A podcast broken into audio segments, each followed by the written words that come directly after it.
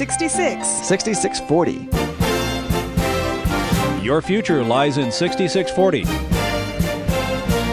66 books by 40 authors, and yet we now discover it's an integrated message system from outside our time domain. Welcome to 6640, the ministry outreach of Koinonia House and Koinonia Institute. Today's Bible teacher is Chuck Missler, connecting the Bible to your life and the world around you. In today's study, Chuck completes his teaching on the book of Isaiah, chapters 28 through 30.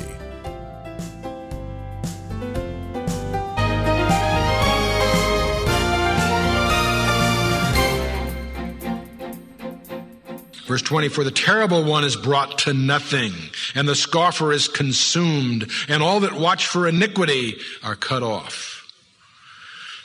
Who make a man for offender for a word, and lay a snare for him who reproveth in the gate, and turn aside the just for nothing? Therefore, thus saith the Lord, who redeemed Abraham, Concerning the house of Jacob, Jacob shall not now be ashamed, neither shall his face now grow pale. But when he seeth his children and the work of mine hands, in the midst of him they shall sanctify my name, and sanctify the Holy One of Jacob, and shall fear the God of Israel. They also that erred in spirit shall come to understanding, and they that murmured shall learn doctrine. Now in chapter 30 we shift gears again. Isaiah is now going to focus again more locally. He's going to focus on this nonsense of making an alliance with Egypt in the response to the fears of Assyria. Isaiah's message to Hezekiah is don't look to Egypt as an ally against Assyria, look to the God of hosts. The God of Israel is going to take care of the Assyrians. And Hezekiah has his knees a little wobbly here. Chapter 30, verse 1 Woe to the rebellious children, saith the Lord, who take counsel, but not of me and who cover with a covering, but not of my spirit, that they may add sin to sin, who walk to go down into Egypt and have not asked at my mouth, to strengthen themselves in the strength of Pharaoh, and to trust in the shadow of Egypt? Therefore shall the strength of Pharaoh be your shame, and the trust in the shadow of Egypt your confusion. For his princes were at Zoan, and his ambassadors have come to Hanes. Hanes, by the way, is Tanis, the place that was featured in Raiders and Lost Ark, by the way, but that's neither here nor there. They were all ashamed of a people who could not profit them or be in a help or a prophet, but a shame and also a reproach. Now, as we read this, of course, Isaiah is talking to Hezekiah and his following about the futility of looking to Egypt as an alliance against the Assyrians. No problem. And we read that with a great comfortable distraction because that's Hezekiah and that was back then and he had his problems. Let's pause for a second and realize that the Holy Spirit put this here for you and I tonight. Don't we do the same thing? Right now, some of this audience have certain fears. They may be professional, they may be financial, they may be any of a number of different complexions. To whom are we turning to protect ourselves or defend ourselves against those attacks? Let's read it again and imagine ourselves and recognize the idiom of Egypt is identified elsewhere in the scripture idiomatically of the world, right? We're delivered out of the world, aren't we? We're pilgrims. We're not earth dwellers. Woe to the rebellious children. Whoops, that may be us. Who take counsel, but not of me. And who cover with a covering, but not of my spirit, that they may add sin to sin. Who walk to go down into Egypt. Have not asked at my mouth, and to strengthen themselves with the strength of Pharaoh, and to trust in the shadow of Egypt. Scary. Because we all run the risk of doing this, looking to the world to solve our problems and not the Lord. There's a balance issue here, too. But the point is, if there's a major fear, a major challenge, make sure that your refuge is in the God of the universe and not the world. That was the error they made and the error that we might be cautioned about. You see, they're in effect here turning to their former enemy for as an alliance. It wasn't that long ago that Moses brought them out of Egypt. Now they're looking to Egypt to support them against the Assyrians. Verse 6 The burden of the beasts of the Negev into the land of trouble and anguish, from where come the young and the old lion, the viper, and the fiery flying serpent. They will carry their riches upon the shoulders of young asses and their treasures upon the humps of camels to a people who shall not profit them. For the Egyptians shall help in vain and to no purpose. Therefore have I cried concerning this. Their strength is to sit still. Now go, write it before them on a tablet and note it in a book that it may be for the time to come forever and ever. That this is a rebellious people, lying children, children who will not hear the law of the Lord. You know, I think, that in Deuteronomy, what you did with rebellious children? You stoned them. I've often been tempted to try and force that uh, in more recent years, but uh, it's probably not appropriate. But it's interesting. It clearly, though, applies idiomatically, at least, to the thing we're talking about here. For the Egyptians shall help in vain and to no purpose. Therefore have I cried concerning this. Their strength is to sit still. Now, by the way, some texts here say, speak of Rahab that I've called her Rahab, who sits still. And some of your texts may have that. Rahab, believe it or not, happens to be a root from which is an old name for Egypt. Don't confuse it with the Rahab of Jericho, the capital of the Amorites. That's just a coincidence in a sense. The word Rahab, the Hebrew root, is also turns out to be an ancient name for Egypt. But some of your texts may or may not have the word Rahab there. The word actually is a root that alludes to pride and arrogance. Okay? And it was an old name for Egypt, for whatever that's worth. Verse 8, now go write it before them on a tablet, wrote in a book, that it may be for the time to come forever and ever. This is a rebellious people, lying children, children who will not hear the law of the Lord, who say to the seers, see not, and to the prophets, prophesy not unto us right things, speak unto us smooth things, prophesy deceits. Now obviously he's being sarcastic, or what, however you want to say it. That's not literally what they're saying, but that's in effect what they're saying. And we do the same thing. We do the same thing. I think J. Vernon McGee used to say that he can fill his churches when he teaches Revelation, and he empties them when he teaches Romans. You see? We love to hear things that are exciting and up, right? You announce the right topic, and this place is full, right? But we can announce a topic, of the consequences of sin, or something of that nature, and it'd be amazing how many conflicts develop on Wednesday night. We all do this. Prophesy not unto us right things, speak unto us smooth things, prophesy deceits. Of course, the very fact that you're here proves that you're exceptions. I understand. I'm not kidding. I mean that sincerely. I said it facetiously, but I meant it sincerely. Verse 11. Get out of the way, turn aside out of the path, cause the Holy One of Israel to cease from before us. This again is Isaiah continuing in a sarcastic vein.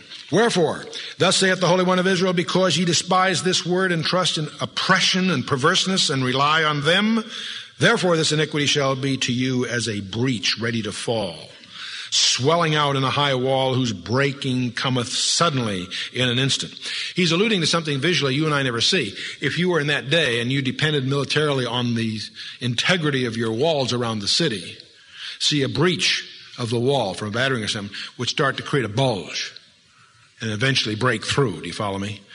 And unless you've seen it in movies, you, know, you and I don't, we, we, don't normally encounter that in our regular life. They would be very sensitive to that. So he's saying, when he says the iniquity shall be to you as a breach ready to fall, that's an, a graphic idiom that would be familiar to them because there's the wall they're counting on. They see it start to buckle, bulge, if you will, you see. So swelling out in a high wall whose breaking cometh suddenly in an instant. See, he's speaking graphically of something that's common to them but foreign to us. Verse 14, he shall break it as the breaking of the potter's vessel that is broken in pieces. That's an idiom very familiar, biblical idiom, isn't it? From Romans 9 and Psalm 2, we have, he shall dash them in pieces like a potter's vessel, okay? He shall not spare, so that there shall not be found in the bursting of it a shard to take fire from the hearth or to take water out of the pit. In other words, the pieces that are left are too small to be usable. Like a potter's vessel is broken it's not only broken, but the pieces are too small to have any secondary purpose. That's another way of what I believe is the sense of the passage. So Isaiah continues, verse 15, For thus saith the Lord God, the Holy One of Israel, In returning and rest shall ye be saved. In quietness and in confidence shall be your strength. And ye would not. John and I were just talking today about the most difficult task that the Lord puts before us. The most difficult task. If the Lord asked you to leave this building knowing that when you left the steps that you'd be shot by some enemies, you would do it right now, wouldn't you? The Lord doesn't ask you to do that. He asks you to wait. you know, let's get on with it. Let's do whatever it is. Lord, give me some heroic thing to do. Let me die for you. No, no, no. You're going to have to live for me. Oh, do I really? I mean, that's tougher. Interesting. Waiting on the Lord. We're going to talk about this a little more as it goes here. Thus saith the Lord God, the Holy One of Israel, returning and rest shall ye be saved. In quietness and in confidence shall be your strength, but ye would not. He wants you to wait on the Lord. Boy, that's a tough thing to do. I want to get on with it. I personally, I'm a hyperactive guy. Ready, fire, aim, you know. But he said, No, for we will flee upon horses. Therefore shall ye flee. And we will ride upon the swift. Therefore those who pursue you will be swift. Do you see the irony? He's talking, of course, he's talking to Judah here, you see, but he's saying, he said, we will flee upon horses. That's the reaction. He says, yeah, you're going to flee all right. And we will ride upon the swift. That's right. Those that are chasing you are going to be swift. When I read this, I'm reminded of the two campers these two campers are up in the mountains. And up ahead in the trail, up out of the brush, looms a big bear. Immediately, one of the campers dropped off his pack and pulled out his tennis shoes and tied them up. His buddy says, You don't think you can outrun that bear, do you? He says, I don't have to. I just got to outrun you.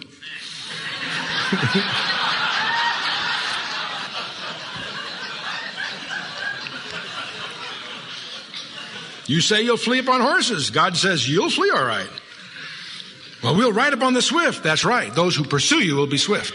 One thousand shall flee at the rebuke of one, and a rebuke of five shall ye flee until ye be left like a beacon on the top of a mountain and like an ensign on the hill. Notice verse 18.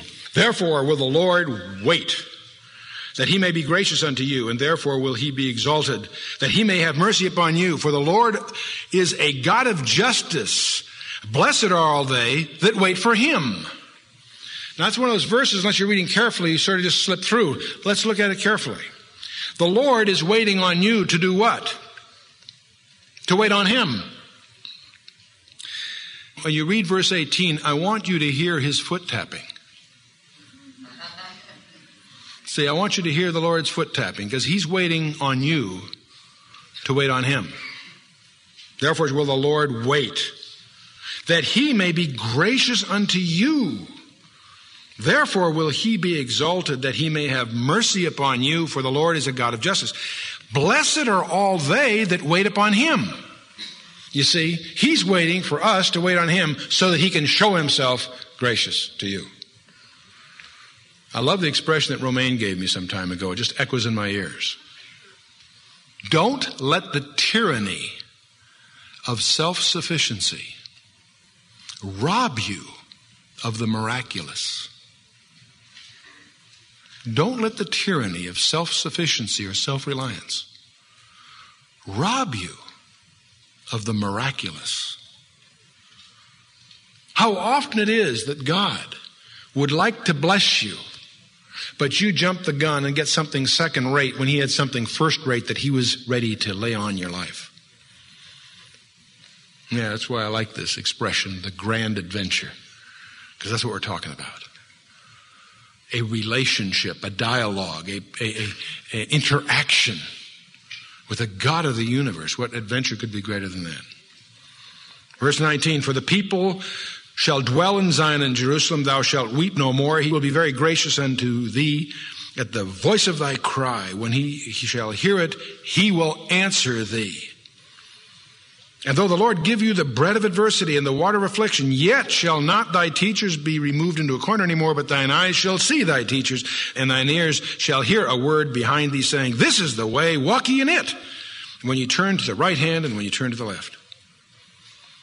Ye shall defile also the covering of thy carved images of silver and the ornament of thy melted images of gold. Thou shalt cast them away like an unclean cloth. Thou shalt say unto it, Get thee hence. And here's one of those places I do have to correct your excessively polite English translation. It's not an unclean cloth. Remember Isaiah's vocabulary. In the Hebrew, that's a used menstrual cloth. It's interesting that Isaiah here is talking to Hezekiah. Idolatry was encouraged, in fact, almost enforced by Hezekiah's predecessor, Ahaz, right? Hezekiah gets rid of the idols and destroys them. Okay, he forbid idol worship. In fact, one of the most interesting things to highlight, turn to 2 Kings 18, which alludes to this very thing. 2 Kings 18. 18 speaks of the ascendancy of Hezekiah, the son of Ahaz, king of Judah. He was 25 years old when he began to reign, verse 2, and so on. In verse 3, he did that which is right in the sight of the Lord according to all that David, his father, did. David, that is, you know, not literal father, you know, like forebear, not father like adjacent, but father as a progenitor. Verse 4. He removed the high places, that is the idol groves. He broke the images. He cut down the idols and he broke in pieces the bronze serpent that Moses had made. 690 years earlier, in the wilderness, Numbers 21, there was a plague of serpents, and you all know how God had Moses make a brass serpent, put it on a pole, probably a cross, and everybody that looked to the brazen serpent was healed of the vipers, those that didn't died. Very strange event that occurred in Numbers 21. And of course, Jesus makes us conscious of this because in John 3, when he talks to Nicodemus, he makes allusion. Because as Moses raised the brazen serpent in the wilderness, so shall the Son of Man be raised up. What does he mean by that? Anyone that looks to him will be saved, in effect. You see the idiom. And of course, that brazen serpent becomes a legend that becomes the Asclepius idiom for doctors even today. The Army of Corps of Engineers have screwed it up because it isn't one serpent, it's two serpents on their little cross. They didn't do the homework. Two serpents is the god of Hermes, the god of commerce. But uh, anyway, brazen serpent that Moses had made, unto those days the children of Israel did burn incense to it. Now, what happened, see, for 690 years, see, long after it served its purpose in Numbers 21, it became a fetish, it became an idol. This is why I'm so worried about things like the Shroud of Turin or splinters from the Ark of Noah and all those things that float around because they're dangerous. Not because they're not authentic. I'm not saying the Shroud of Turin is authentic. I'm saying even if it were authentic, you follow me? It's dangerous. Here's a brazen serpent. It wasn't a copy. It wasn't a counterfeit. It was the brazen serpent. Yet it was dangerous. It became an idol. 690 years later, Hezekiah, in verse 4 here, for 2 Kings 18, called it Nehushtan, a piece of brass, and he crushed it into dust to stop the idol worship. In this case, there's no question of authenticity. See, all these things that take you away from the Word of God are Satan's tool. Anything that gets in the way of your relationship with Jesus Christ, of your direct participation in His Word, is something that Satan can use. Even if it's the authentic brazen serpent, or even if it is uh, fill in the blank, whatever, it becomes a fetish. Okay, back to Isaiah, verse 23. Then shall he give the rain for thy seed with which thou shalt sow the ground, and the bread of the increase of the earth, and it shall be fat and plenteous. In that day shall thy cattle feed in large pastures, the oxen likewise and the young asses that till the ground shall eat clean provender, which hath been winnowed with the shovel and with the fan. And there shall be upon every high mountain, upon every high hill, rivers and streams of waters in the day of the great slaughter, when the towers fall. Moreover, the light of the moon shall be like the light of the sun, and the light of the sun shall be sevenfold, like the light of seven days, in the day that the Lord bindeth up the breach of his people and healeth the stroke of their wound. I assume that's millennial. I have no idea what that means. I thought I'd just pick one verse in the Bible I at least don't have a conjecture about. See? Write it down, yeah.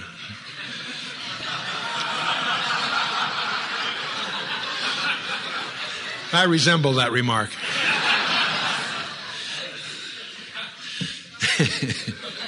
Well, actually, go for it. Barry Setterfield in Australia, the physicist, and Trevor Norman, the mathematician, have disturbed the physics world by suggesting some reasons why the speed of light may have slowed down in history. It's widely contested by many physicists, and yet starting to get accepted by some others, so it's an interesting area. But the point is, if the speed of light was going faster back then, maybe things were brighter. Maybe there were more stars visible. And the whole idea that the speed of light slowed down after Genesis 3 is, is appealing to me because that's when I think entropy was introduced. And the speed of light and entropy is a, is a product, is a, it's Planck's constant. It's a constant. So the idea of speed of light slowing down may explain the whole idea of entropy, the curse, and that's all in the Genesis tapes if you're interested. But the point is, in all of that, if in the re- reestablishment of the millennium, maybe if you can get rid of the entropy, maybe light will go faster. See, and maybe that's what that's talking about. So it's just a thought. That's a conjecture. Mm-hmm. And what I don't know, I make up, you know. Verse 27 Behold, the name of the Lord cometh from far, burning with his anger, and the burden of it is heavy. His lips are full of indignation, and his tongue like a devouring fire, and his breath like an overflowing stream, shall reach to the midst of the neck to sift the nations with a sieve of vanity. And there shall be a bridle, or I may say hooks, in the jaws of the people, causing them to err. The word bridle the word hooks in Ezekiel 38 are the same essential Hebrew word. It's hooks in the jaws. In Ezekiel 38, it's a bridle like a hackamore here. Same idea. Verse 29, ye shall have a song as in the night when a holy solemnity is kept, and a gladness of heart as when one goeth with a flute to come into the mountain of the Lord to the mighty one of Israel. And interestingly enough, the word mighty one there is in the Hebrew, the word rock. Kind of interesting, isn't it? When the Lord shall cause his glorious voice to be heard and shall show the lightning down of his arm with the indignation of his anger and with the flame of a devouring fire with scattering and tempest and hailstones. Whew. Always interests me that when God judges, he uses hailstones. And the climactic example of that, of course, is in Revelation, where I think, what are they, 200 pound hailstones falling on the world. You know what happens if you have a few golf balls hit your airplane? You know, it kind of messes things up. Can you imagine hailstones that weigh 100, 200 pounds? That's the clim- one of the climactic judgments of the book of Revelation, right? What's God judging the book of Revelation? Blasphemy, right? Interesting. What does God ordain in Israel in the Torah as the punishment for blasphemy? Stoning. Interesting. You've got to be kidding, Chuck. It sounds like a pun. Yes, it is. The Holy Spirit uses puns. God will judge the earth by stoning. Interesting. Verse 31 For through the voice of the Lord shall the Assyrian be beaten down, who smote with a rod. And again, I'll remind you of a very conjectural possibility. The word Assyrian here, of course, locally specifically, is the leader of the Assyrians conquering the northern kingdom. Don't misunderstand me. But there are many places in the Bible where I'm beginning to suspect the term Assyrian is also used as a title of the coming one, the coming world leader. Not that he's Assyrian background, but just as an idiom, like the prince that shall come, like the man of sin, like the son of perdition, like the willful king, etc. Possibility. Anyway, verse 32, and in every place where the grounded staff shall pass, which the Lord shall lay upon him, it shall be with timbrels and harps, and in the battles of shaking shall he fight with it. For Topheth is ordained of old, yea, for the king it is prepared. He hath made it deep and large. The pile of it is fire with much wood. The breath of the Lord, like a stream of brimstone, doth kindle it. Couple of background items. Topheth is the lowest part of the valley of Hinnom. If you recall the topomat that we used when we studied this area, there's a valley, north-south valley, called the Kedron Valley. To the east is the Mount of Olives, and to the west is Mount Moriah, another little valley called the Tyropoeon Valley, and then Mount Zion. Along the southern edge of Jerusalem, there is the Hinnom Valley. The Hinnom Valley had two historical aspects to it. One was, it was a place they located the idol called Moloch. Moloch was this bronze idol with his arms outstretched, and the worship of Moloch involved putting your children as infants in his arms while he burned. I presume he got red hot. When they speak of child sacrifice, that was the god Moloch when they went through this period in Israel's history, it was located in the Hinnom Valley at the lowest part. That lowest part carried the name Topheth. The Hinnom Valley also, in later history, became a city dump. It was the place they threw the refuse. And if you know how that happens, the refuse smolders and burns, spontaneous combustion, etc. It smolders all the time. That gave rise to an idiom of Gehenna that Jesus uses as an expression, as a word, to connote the everlasting end in the outer darkness, the lake that burneth with fire and brimstone. Not Hades, not hell, because they're temporary. In Revelation, we see Hades and Sheol cast into Gehenna. But anyway, that all comes up from the Hinnom Valley. So that was the location of the image of Moloch, Topheth. Now it says, For the king it is prepared. The word for king is Melech, but the vowels are pointed. Melech and Moloch are the same consonants. So there may also be a pun of sorts in basin. See, Topheth is ordained of old, yea, for Moloch it is prepared. He hath made it deep and large, the pile of it is a fire and much wood, and the breath of the Lord like a stream of brimstone doth kindle it. Heavy duty stuff.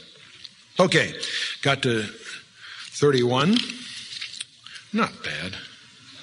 Next time we'll talk about the Lord defending Jerusalem. We'll talk about the day of the Lord's coming up and Armageddon in chapter 34. So we're going to have a lot of, you know, kingdom stuff happening here. Book of Isaiah. We're in, we're, we're in a heavy part. And a few more chapters of this, and then we'll have a four chapter interlude where we'll discover some fascinating things about our friend Hezekiah. And then we get to chapter 40. Chapter 40, in some respects, is a turning point. Chapter 40 on is a different ball game. I can hardly wait. You've been listening to 6640, the ministry outreach of Koinonia House and Koinonia Institute. Today's Bible teacher was Chuck Missler, teaching through the book of Isaiah. Download the new K House TV app to access an ever growing collection of free resources. Visit the Apple or Android App Store or search K House TV on your Roku or Fire TV streaming device. Thank you for listening to 6640 and for your continued prayerful support of this ministry. Until next time, as we continue this series, may God bless you with the knowledge of His Son, Jesus Christ, as you study His Word.